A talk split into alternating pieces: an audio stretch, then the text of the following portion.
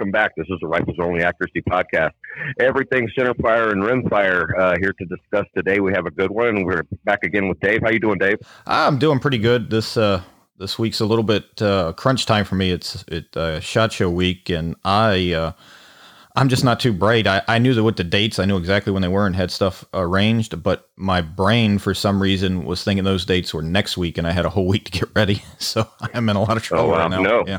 No. You are in trouble. You are in trouble. Were you able to get flights out of the valley, or you got to go somewhere else? Oh no, I was able. I'm flying out. Um, I won't be there too long. I'm flying because I guess I, I swear I thought they usually did it like towards the end of the week and into the weekend. This week's just uh, Mhm. during the week. So uh, and um, so I'm flying out tomorrow around four here. I get there about six. I think I'll meet up with some people for dinner or something, and then uh, Thursday I'm gonna hit it that pretty hard. And for me, it's actually uh, pretty much a, a real like I'm going to shot show, not just to look at cool stuff. Like this year, I'm actually going for business contacts and actually f- for shot show, the real reason. And uh, uh, I'll be able to talk more about that in a week or two. But going to get a lot of meetings set up and all for Thursday, and then uh, I'll be there. Friday, I'll go about half a day and finish up some other stuff, and you know it'd be the last day, so a lot of people be tearing down, and then I'm back out of there Friday, hopefully without uh, getting sick.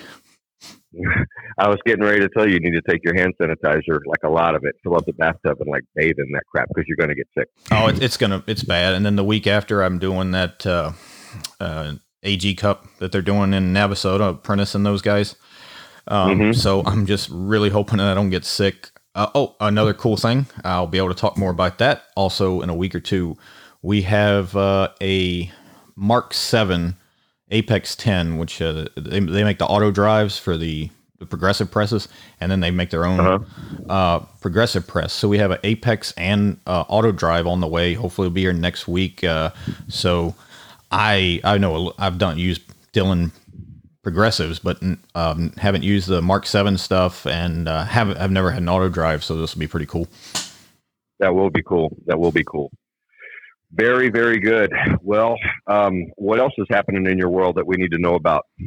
Uh, I think I think that's really about it. Um, like I say, every you know how it is. Everything just shuts down for shot show, and uh, just getting through that, and then getting back, and getting back on it. And there, this actual one doesn't look too bad. I guess since we've had a couple years since the last one with COVID, um, there's a lot of cool stuff coming out, and and and we'll probably I'll make a list, or we'll we'll go over some stuff next time, and uh, or if anybody writes in and has something they want to talk about, I'm sure I will have seen it um, and we can Okay. give it a shot. But yeah, there, there's a lot of stuff. I mean, Schmidt and Bender actually is releasing. That's oh well, you know, there's a there's a big. I guess everybody is.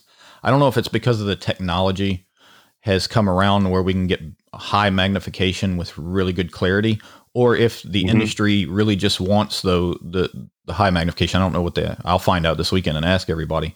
Um, you know, you had that seven to thirty-five Nightforce ATACR with a ten meter, ten, yeah, ten meter parallax for quite a while. Well, now let's see, Zero Compromise announced an eight to forty. Uh, Mhm. I'll have one of those within hopefully a few weeks. Uh, as soon as they get the first ones, they're ready to go out. I'll have one. Uh, you know, I'm sure you saw Vortex release their Gen three. I think it's a six to thirty-six.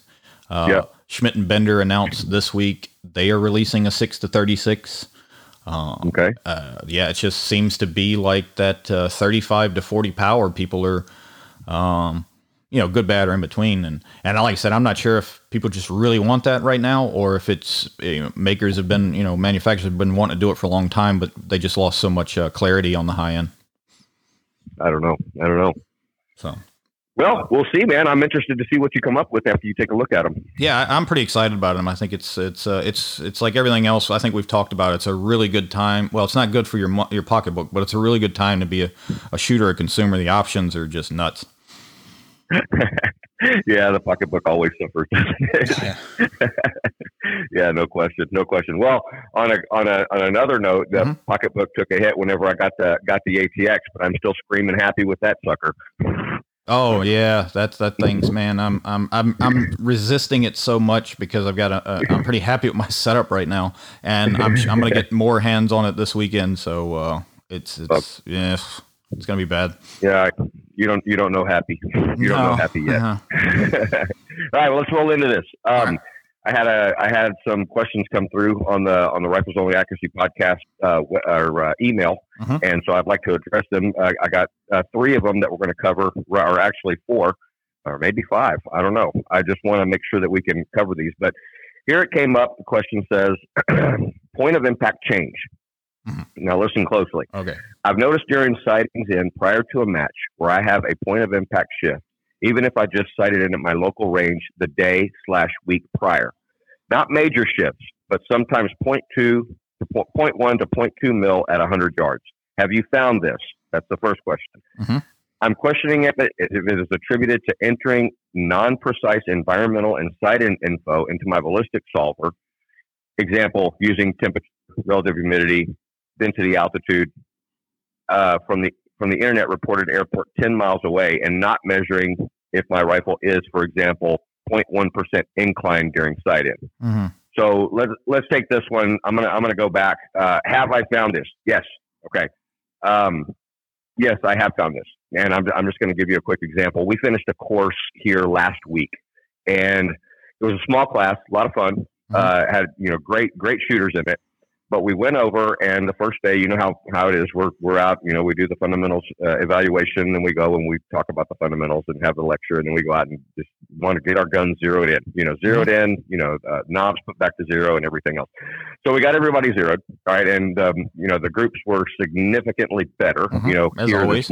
from as always, you know, and and so. Uh, and, but the thing about it is, you know that during the week, you know, especially after we're going, we're, we bounce the guns around or, or dial them all the way out and then dial them back. We'll always go back the 100 mm-hmm. You know what I mean? Just to just to check it and make sure that you know nothing you know nothing got screwed up or anything else. Well, on two of the shooters that we did have that little bit of a shift, and what you know they made the adjustments, whatever the case may be. But what we find is during the class, the style that people mm-hmm. shoot changes. It changes because you've got me over there, and I'm talking about you know, I, and typically these things, typically these things are going to be lateral. Sometimes they'll, you know, be one, just like you said, point one or point two, high or low. Um, but what's going on is, you know, with with during the days we're out there coaching and we're saying, okay, ninety degree trigger finger, straight back on the trigger. Okay, watch your breathing, and then we've already had a chance at this point to go out to the longer ranges to where breathing really does make a difference. You know, where you can see it. You know, oh, I mean, graphically right in front of you. And so whenever that happens, the the style and the way you shoot changes a bit. Now, what he's saying is from one day to the next. Okay. Well, of course we see that because the, the, but he's not training. You know what I mean? He's going back and doing the same thing. But I do know that body position, uh, hand position, trigger on the finger, all of those things can change. Breaking at different points in your breathing cycle, and it could be the difference. I always like to use the example of, you know, um, I could be off two tenths of a mil at a thousand yards, which mm-hmm. is seven point two inches, and that would depend on whether or not I had two cups of coffee or three cups of coffee. You know Absolutely, what I mean? Yeah. So yeah, and so we'll we'll see that. Um, I'm I'm not I'm not concerned about putting in environmentals for a hundred yards. I don't really see massive changes in point of impact, you know, because based off environmentals until you get a little bit further out. Mm-hmm. And the reason that I know this is because you know where I live. Oh yeah. And I'll zero all my stuff here, and then I'll go up to do a month of classes in Colorado, and I've still got the exact same hundred yard zero. However, mm-hmm. my six hundred yard dope is markedly different based off environmentals. Mm-hmm. But I'm not really seeing that in the hundred to two hundred yard range. And then also he puts on here. Uh, he's getting his, you know, that, that information from 10 miles away. I do the same thing, you know, when yeah, I'm using ballistic arc, I'll just, uh, yeah, I'll, I'll just plug it in. It doesn't really matter. But then he didn't know if um, if he's not measuring with my rifles, for example, 0.1 percent inclined during sight in. Uh, 0.1 percent is is not is not going to make a difference. Mm-hmm. We in in that same class, what we did was you know we were talking about you know shooting angles and the difference between uh, flatline shooting and the, the, example was at 400 yards, and I think we used a we used a 30 degree angle on it, and the difference was 0.2 mils uh, based off of that shot at, at 400, which really doesn't make a difference. But then you take the same angle and extend that out to 800 yards, and now now we're talking. Mm-hmm. Um, your experiences? Pretty much the same. Um, I guess we'll uh, myth bust a little bit, and, and, I don't know who made the comment, so it's not directed at the person that writ- wrote it in. It's just because uh, you see this a lot on uh, forums or or just talks and all that about. So there are a few calculators. And by the by the uh, way, yes. by the way, for the by the way for the listeners, I never tell Dave who these emails are from. I have no ever. clue idea. I have no You know, idea. I- Yeah. we're not together. The email does not go to his email; it only comes to mine, and he he has no idea whose names are on these emails or anything. So just go moving forward. Continue on, sir. Yep. So um, some some calculators do have a, a zero weather, and there's two reasons for that. One, it's kind of like barrel break in. They get so many questions about it, they give you a process so so people don't call in about it. Same thing with a calculator. Mhm. So many people want it, they put it there. The other thing is is not everyone right, wrong, or in between, and what we think about it. Not everybody want, uses a hundred yard quote unquote zero. In my opinion, you get out past the 100, 200 yards, it's in, in my opinion, it's not really a zero. It's more just for that day. But if you do do it further out, then you can use that um, zero weather or conditions because that will change, like you said, once you start reaching out there. Uh, as far Right. and but one of the big reasons, a couple reasons we use uh, a hundred yard zero. Uh, one is that you don't have to be perfectly, you know, down to the inch to 100 yards. You can be off a little bit and it still works just fine. And the other is, uh, like you said, you can you can zero down here. You can travel to anywhere you want as long as the mechanical system didn't get bumped or moved. Your zero is going to be right there. So Yep. anyone, uh, let me know if you hear it buzzing or anything in the background. They're cutting some grass outside.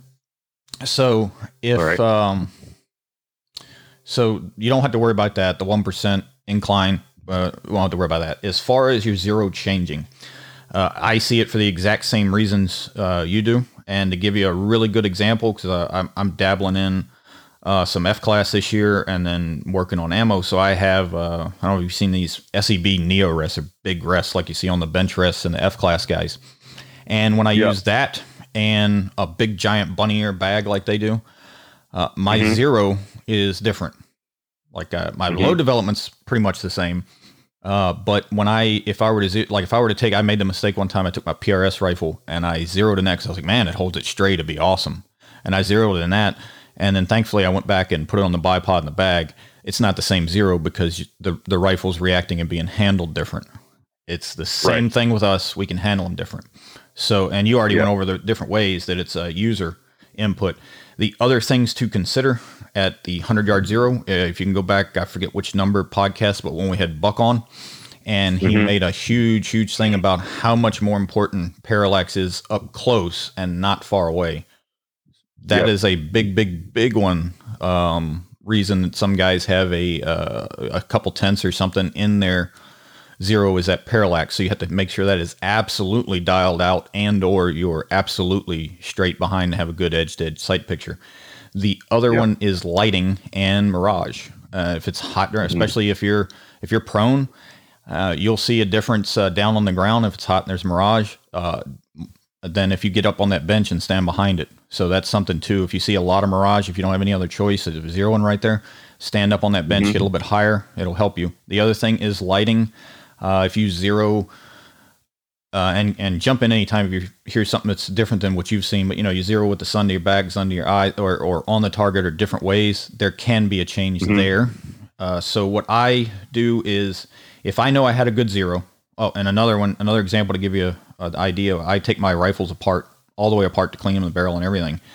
I have zeroed my rifles. I've taken them out of the. I've taken the scope, left the scope in the rings, take the scope off, take the chassis off, put the barrel in a barrel vise, take the action off, clean it all, and I put it all back together. And my zero doesn't really change that much. You'll see the the, the as the barrel's fouling back, you'll see that it's a little bit off the point of impact. But then as soon as it fouls, you can actually watch it walk right back to where it was at. It's good components and everything's fitting back together the same. So it is pretty close, within a couple tenths. Uh, so if I know I had a good zero and I go and check, if I'm within a tenth or two, I I don't worry. I won't change it. I'm not going to go chase it or anything like that. Because, like you said, it, it could depend on um, how much coffee I had that day, or maybe I got the rifle shouldered a little different. And there was one other thing I was going to, as I was talking here in a stream of conscious, I was one other thing I was going to talk about, and it might come to me in a second. old. Yeah, that's it's Yeah, getting you're bad. getting. I got to talk to. Uh, I'm talking to some some uh, optic companies this week, and I had, I had given my advice a year or two ago, and when they were asking about ten mil turrets. I was like, ah, nah. Uh, now, yeah, let's do 10 mil turrets with Yeah. really big numbers. I'll do five Yeah. mil turrets at this point. Um, oh, now I know where it comes back. This is gonna. I'm gonna. I'm gonna channel my inner Lindy. Um, we talk about how running stuff over a chronograph, you know, three and five shot groups is not really statistically significant. You need much more than that. And I'm not saying you can't zero your rifle in three or five shots. You absolutely can if you if you're a good if you know what you're doing, if you have really good fundamentals. However, just in that same uh, thing, if you just took three shots, are you sure that you did everything exactly perfect? And and what I'm getting at is, unless you took a, a statistically significant amount a number of shots, you actually might not be zeroed perfectly. And I know guys Yep. like Scott Satterlee, he's he said before, like uh, I I actually liked it. He'll uh, he'll get a zero, and then the next time he shoots, uh, if he hadn't taken apart or cleaned it or anything like that, and he's like a tenth or two, he might he might click that in, and then next time he might click it in, and by like a couple range trips, now he's perfectly dialed in, and his zero's just spot on. Uh, that all makes sense, or you got any issue with any of that? No, I don't have any issue with any of that. It's just I, I do notice also, um, you know, I've got I have a what would be considered a vintage rifle, you know, a mm-hmm. nine, 1997 AW, Oh yeah, and I've, I've had 20, 27, bar- 27 barrels on that thing, and that one, man, that zero never shifts. No. It never shifts. It just, I mean, I think every every screw and every nut and everything on that has already been stretched as much as it's going to stretch. It's already, you know, it's been torqued down perfectly for so long because metal does move around. It You know, it does move around, and so when you start to look at, you know, if you have a 20 MOA base on there, you know, what is the difference in height between the front of that base and the back of that base? It's not very much, and that gives you 20 inches at 100 yards. So, you know, the the thing about it is, is I think it's I think it's more it's more in how we're shooting the gun, you know, Oh, yeah. and uh, Yeah, if you if you do have a if you do have a new gun, I mean, there's there's things that need to break in on it, not necessarily the barrel, but just you know uh, the screws that are holding it into the into the the receiver, into the um, into the chassis or stock, as well as your socket head cap screws on top of your on top of your scopes. All those things are going to move, and it's kind of like the I always say that you know if, if I pull off one of my barrels and I hit you in the head with it, you're going to say, "Damn, that's pretty hard," but really that metal's not that hard. You know what I mean? It's No, it not moved. that hard. Yeah, it moved. So Uh, anyway, g- moving on. Uh, yeah, just Um, while have you- uh, uh, I, one quick question uh, with your AEW, I don't know why, I don't know if anybody's interested in this, but uh, do you do does that thing still headspace the same as it did, or is your your lug after that many rounds? Do you know if the headspace changed or the lug setback? Like, uh, how do you still get barrels that are chambered the same as they were twenty seven barrels ago? Yes. Or yeah, yes, yes, it's the same. It's Uh, the same. that's awesome, It is the same. Yeah, man. Well, it's a really good gun. It was a good gun back then. It's still a good gun now. awesome. Yep. All right Moving on.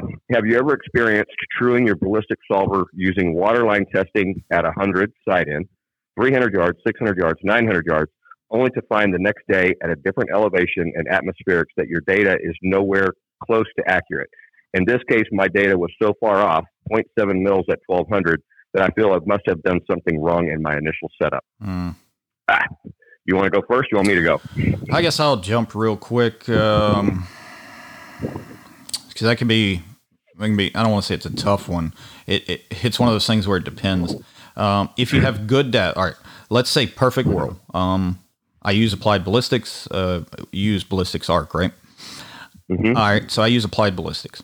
If I either one have the custom curve that they've done, it does really well, or I have got the correct BC and everything else is working because there, there's we are talking about uh, electronics. We are talking about stuff that have uh, math, uh, you know, algorithms behind there, and we don't have the ability, at least on our end, the user end, to open the hood and change the algorithms. We can only change what we can.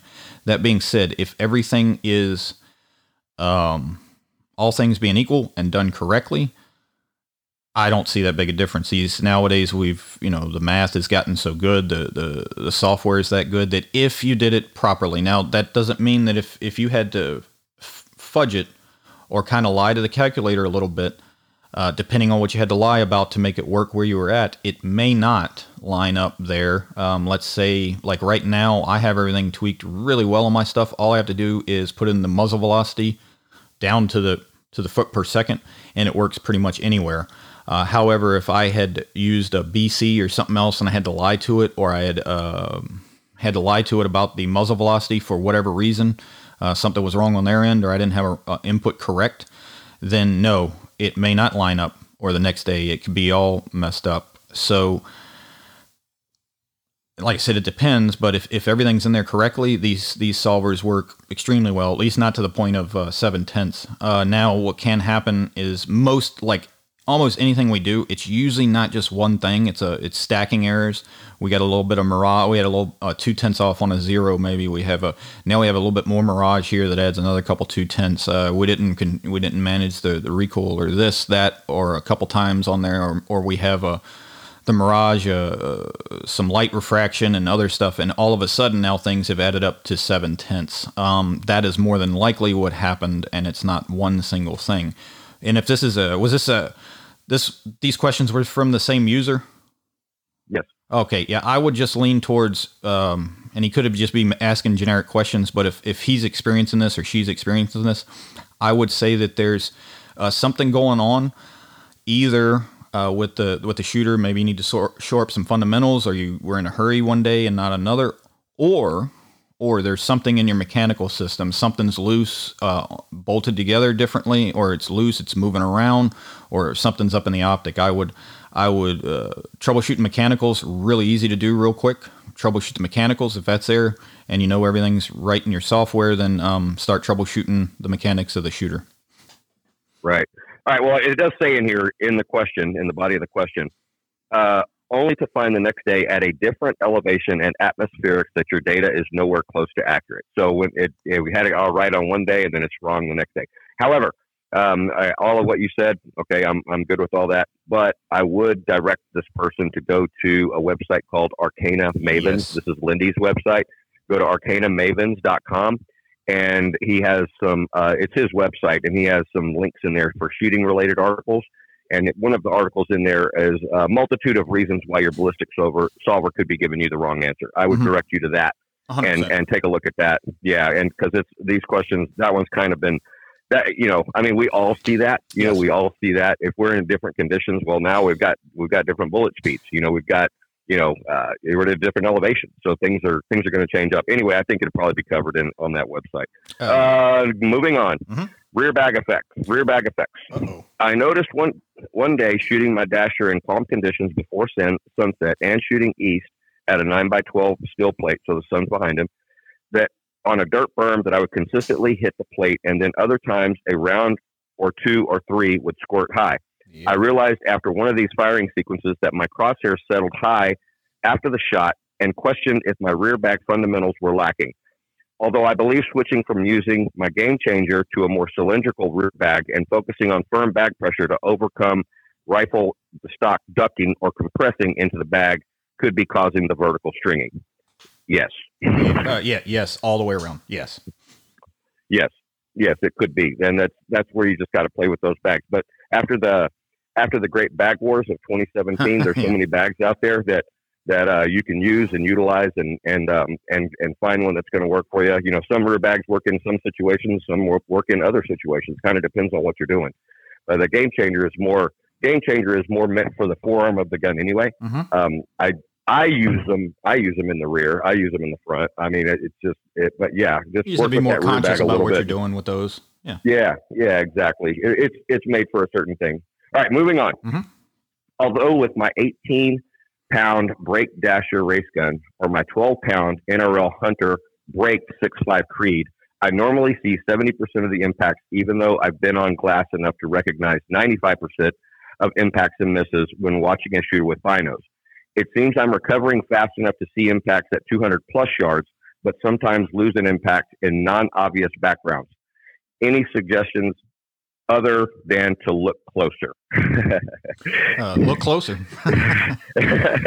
well, yeah. Um, here's the thing. Uh, this this this started at Rifles Only a long, long, long time ago. Mm-hmm. Um, you know, we were we were talking about you know that the whole idea of this is we need to be able to see the the see the our shot. We need to be able to see it.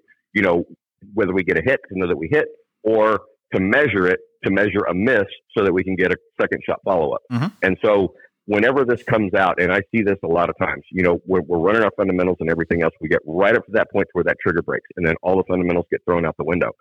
But the thing about it is, by the time the trigger breaks and the bullet exits the muzzle, there's time in there. And mm-hmm. I think that more shots are blown between that time than anything you could have done before. You know, other things matter, obviously, oh, yeah. but that is that is your critical time period.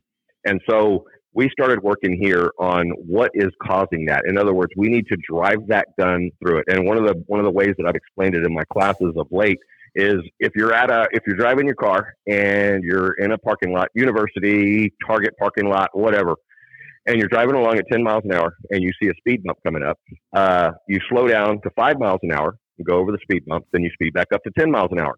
But while you were going over the speed bump, you didn't stop driving the car. You continued to drive the car. Mm-hmm. And that speed bump, the, the, the analogy is the rifle recoiling and doing its job is that speed bump. You still have to drive it through. Now, a lot of things can cause your rifle to, to get off. You know, you're not coming straight back on the trigger. You're not straight behind the gun. You don't have enough meat behind it, or you're just holding the gun not squarely into your shoulder pocket. This, you know, the, the recoil is going to exploit angles and it's also going to exploit weak spots. So all of those things add up to where you couldn't go.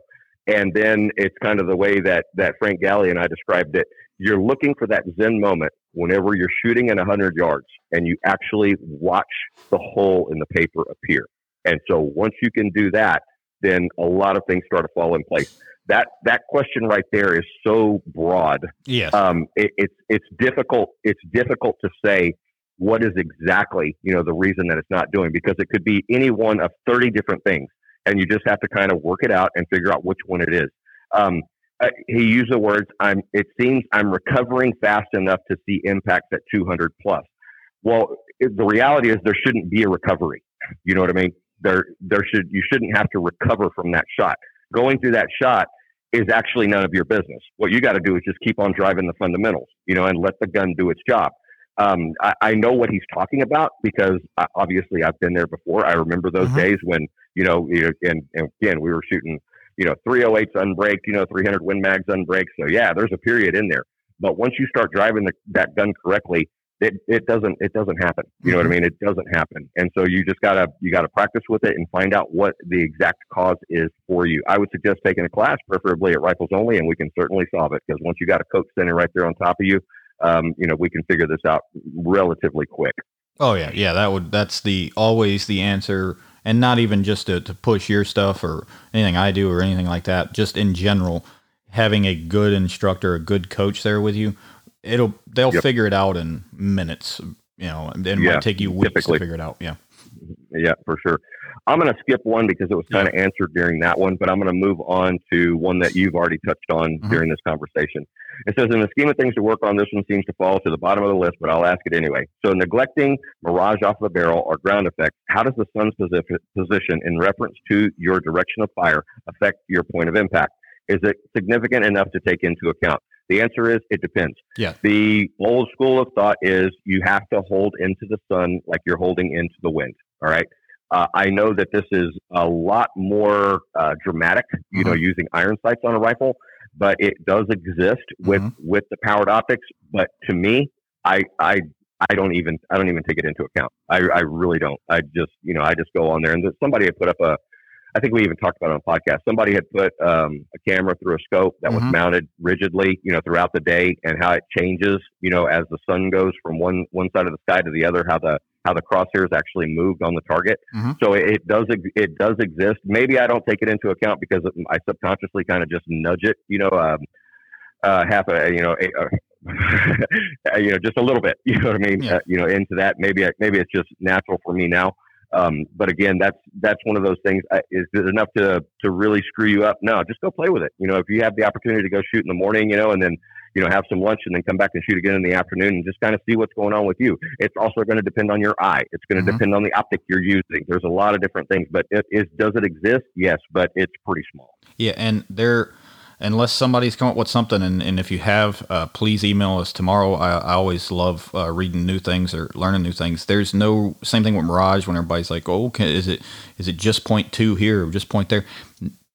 It, there's no because you got your your eye, my eye, the mirage, the angle. It because it's it's basically an illusion is what we're looking at. So it's right. uh, there's no real way to I mean, you can account a little bit, you know, some mirage or something. Hey, uh, I see the mirage moving up. I'm going to aim a little bit lower, but for me, it's all the, the uh, very rarely do I take the stance of, uh, well, you just gotta kind of feel it because I do believe that uh, while you can get very good with your rifle and feel that we can always, if you really want to, you can explain things. However, in this instance, not so much. You got to get out there and, and know your rifle, know the bullet you're using, and all that. And then you'll just know you're like, your brain says, I've seen this condition a lot. I know that I need to do this. But there is no, and no one that I've uh, been able to see that's far smarter than me, Lindy, or anybody else is able to say, hey, with this angle of this, with this, with that, you can adjust two tenths and you'll be there. So it exists, but there is no perfect answer for it.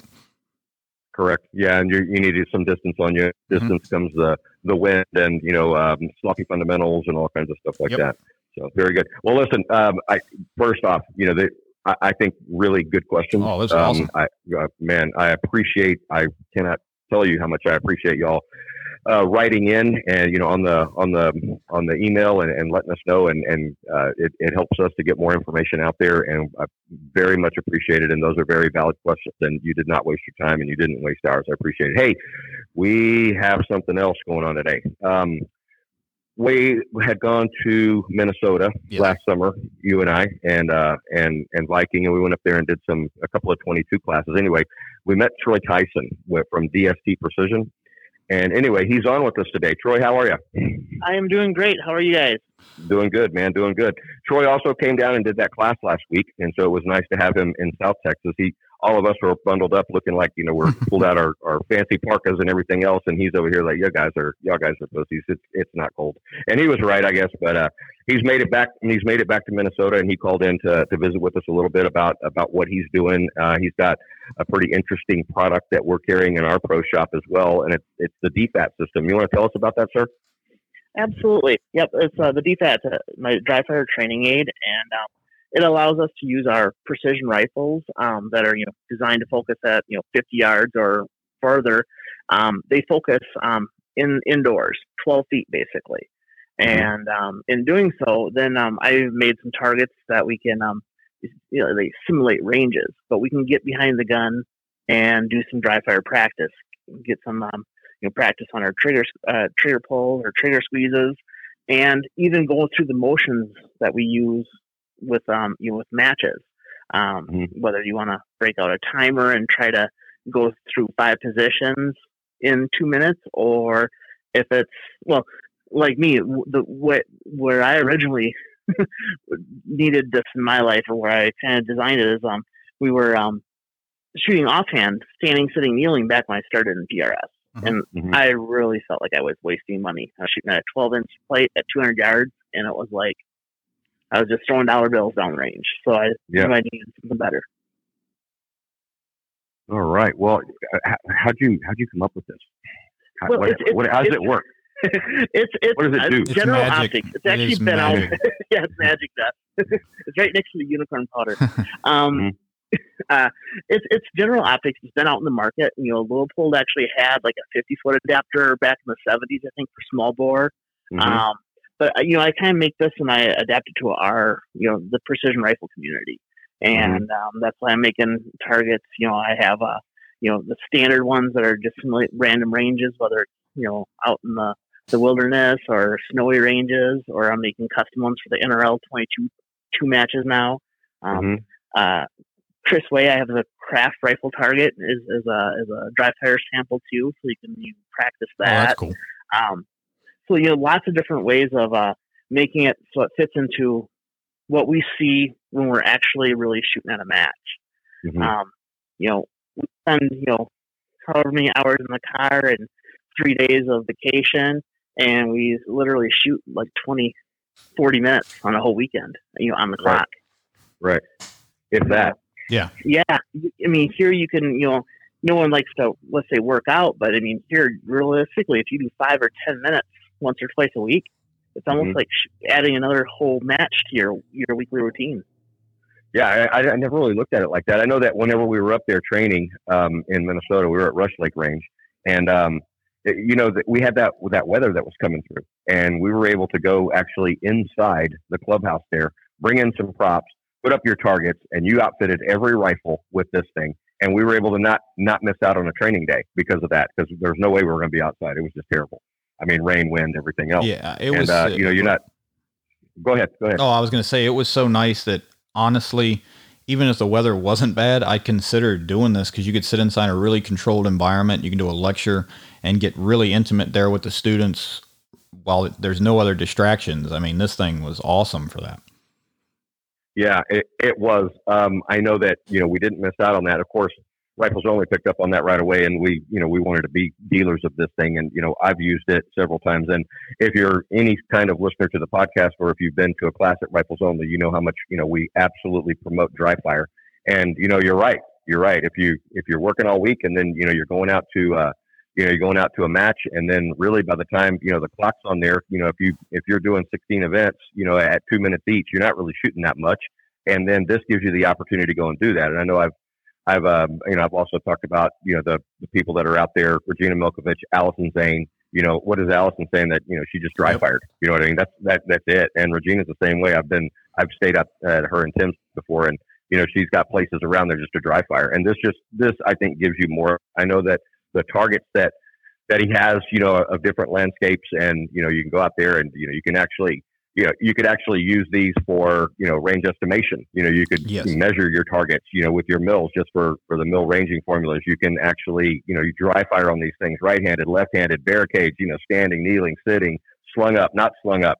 It, there's really nothing else that that you know you can't do with it, and um, it, it is a super item. Now, now, Troy, this thing is you've got it to where it'll adapt to different scopes. I know whenever our our dealer kit came in, you know, there's there's slots in there, and you said this one this one fits this scope. You know, this one fits this scope and this scope. This one fits this scope and this scope. Tell me about the parts of this thing and and how they fit together. So if someone wants to order one, they'll kind of know what they what they need to order. Absolutely.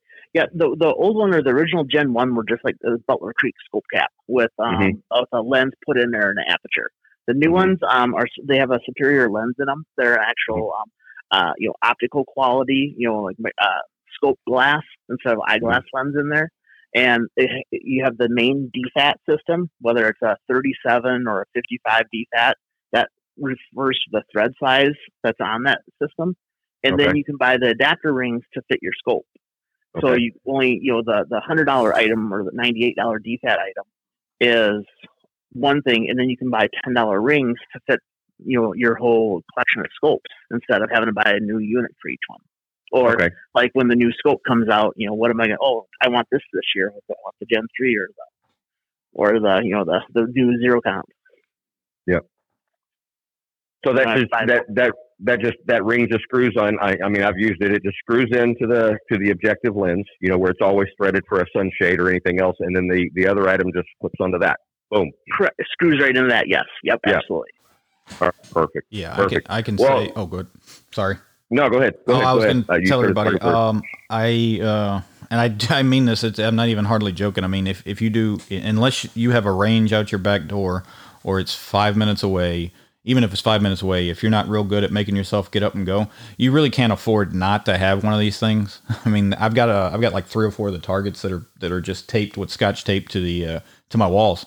And, and I use them Yeah. here because I you know I don't have I, I do have a range now uh, just about ten or fifteen minutes away, uh, 100 yards that I can use. But yeah, if you are serious about getting good at this game, whether it's a game for you, whether it's uh, for hunting or whether it's for your job or any other thing, you really just can't. I mean, the, the they're awesome. I, I owned one a while back when it was the because I remember the Butler Creek one and it wasn't bad. I liked it, but this one that he's got now, it's better. And like I said, I, I just don't think you can. It, it really should just be uh, something that you're required to buy. If it, when somebody's like, "Hey, what do I need to buy when I'm doing this?" We need to buy this, the rifle, and a, and a DFAT. You- It should be required.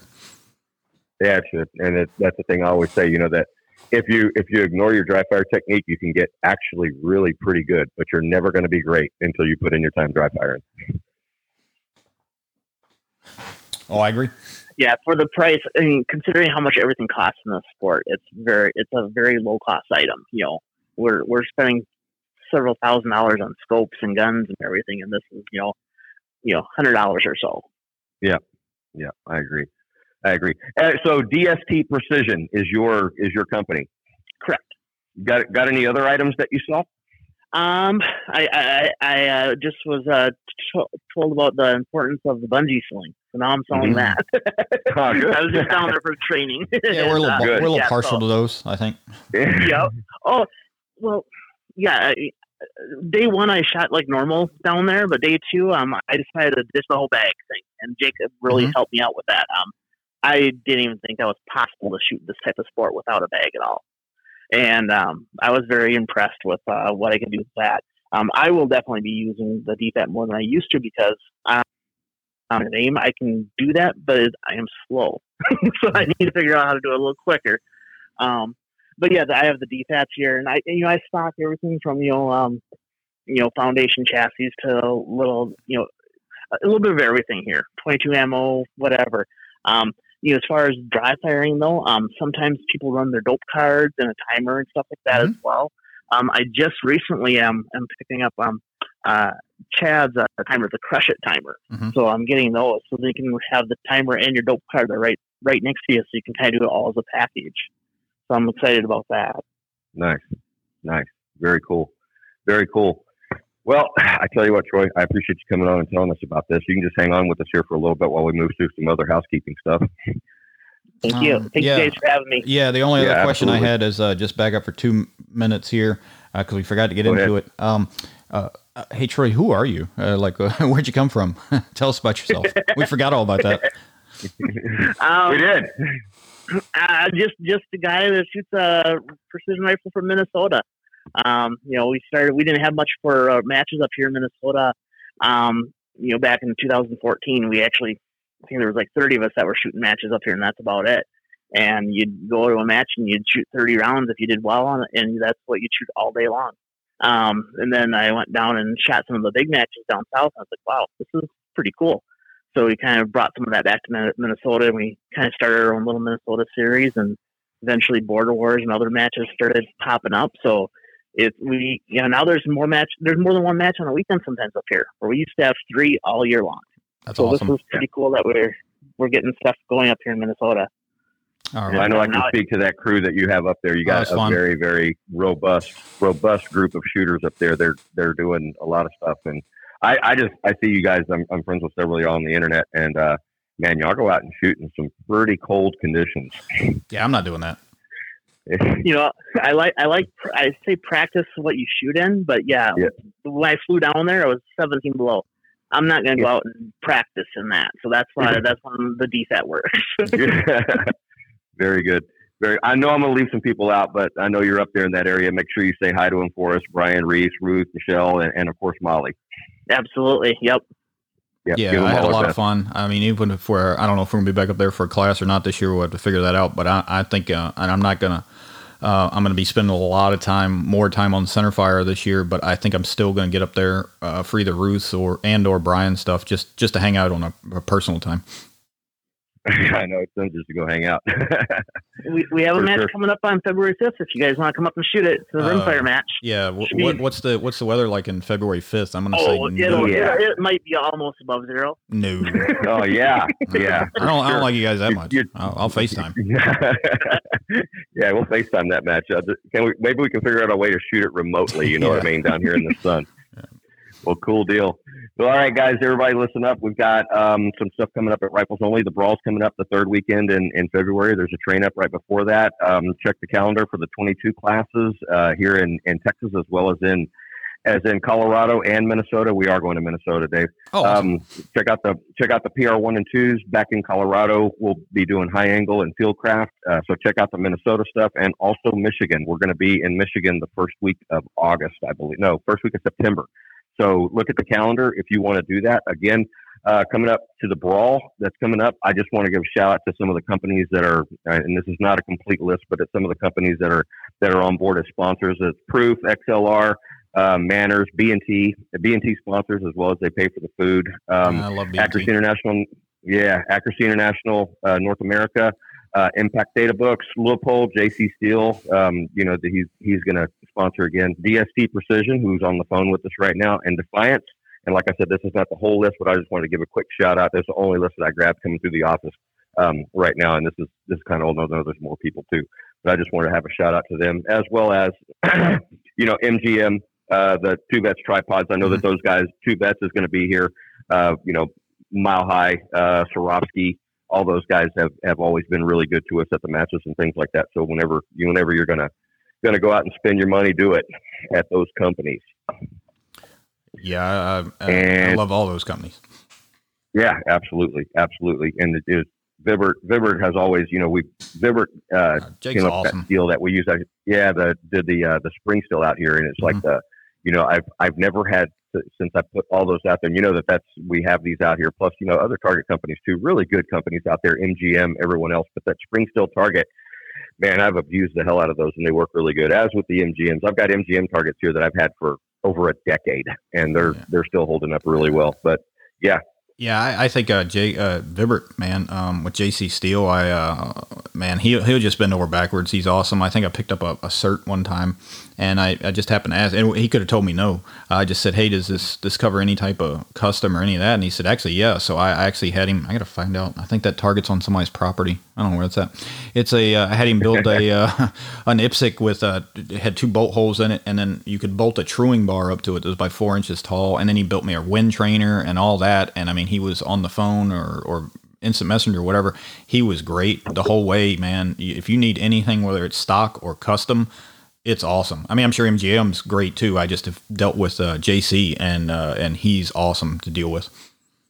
Yeah, I, I, they both are. They both are. The like I said, the MGM stuff that we've had out here, we've never we've never had any issues with it at all. We had some. We we had these targets that they had a stand, and then um, a piece of metal at the bottom bottom that you could put in uh, a two by four, and mm-hmm. then of course that would that would go up, and you know you, measure put your target on there well, I was at Shot Show and I told, I said, man, we've got this target, but the problem is, is people hit low, and whenever they run into the oh, stand, yeah. what it does, it, it bends the metal, and then I can't get the the two by four out of it anymore. Uh, they said, well, we'll solve this and send it to you, and sure enough, they did, and they sent them out, and they're um, they're the same thing, except they've got AR 500 over. They, in other words, they made where you stick the two by four in. That's AR 500. So if it gets hit, yeah, it's just as if you're hitting the target. Um, you know, just it doesn't it doesn't go and bend the metal into the wood to where you can't move it anymore. Really, really ingenious awesome. way to solve that. Yep. What else? Well, did I lose you? no. Oh, okay. no, no, no, I'm no. still here. I don't know. I don't know. I, I wanted to I wanted to save some of those questions for our our, uh, our next episode, but um, but yeah, check out check out the events that we have going on here and around the country, and and if you still want to get into the brawl, we've we still got slots for you. And again, to you, uh, Troy, thanks for coming down um, and, and shooting with us last week. I had a really good time hanging out with you. The, the training was fun, but it was more fun just to just to hang around and talk with you and, and visit with you and get to know you better. And thanks for coming on the podcast. Yep, it was very enjoyable coming down there, and the weather was excellent. I thought. for sure, for sure. Dave, you got anything? No, I, I got that. If you guys want to stay on the, the the horn here for a second while we play some, I don't even know what kind of music this is, but we're gonna play it for a little bit I told you to find that song, Our House. Oh, I'll do that next week. All right, sounds good.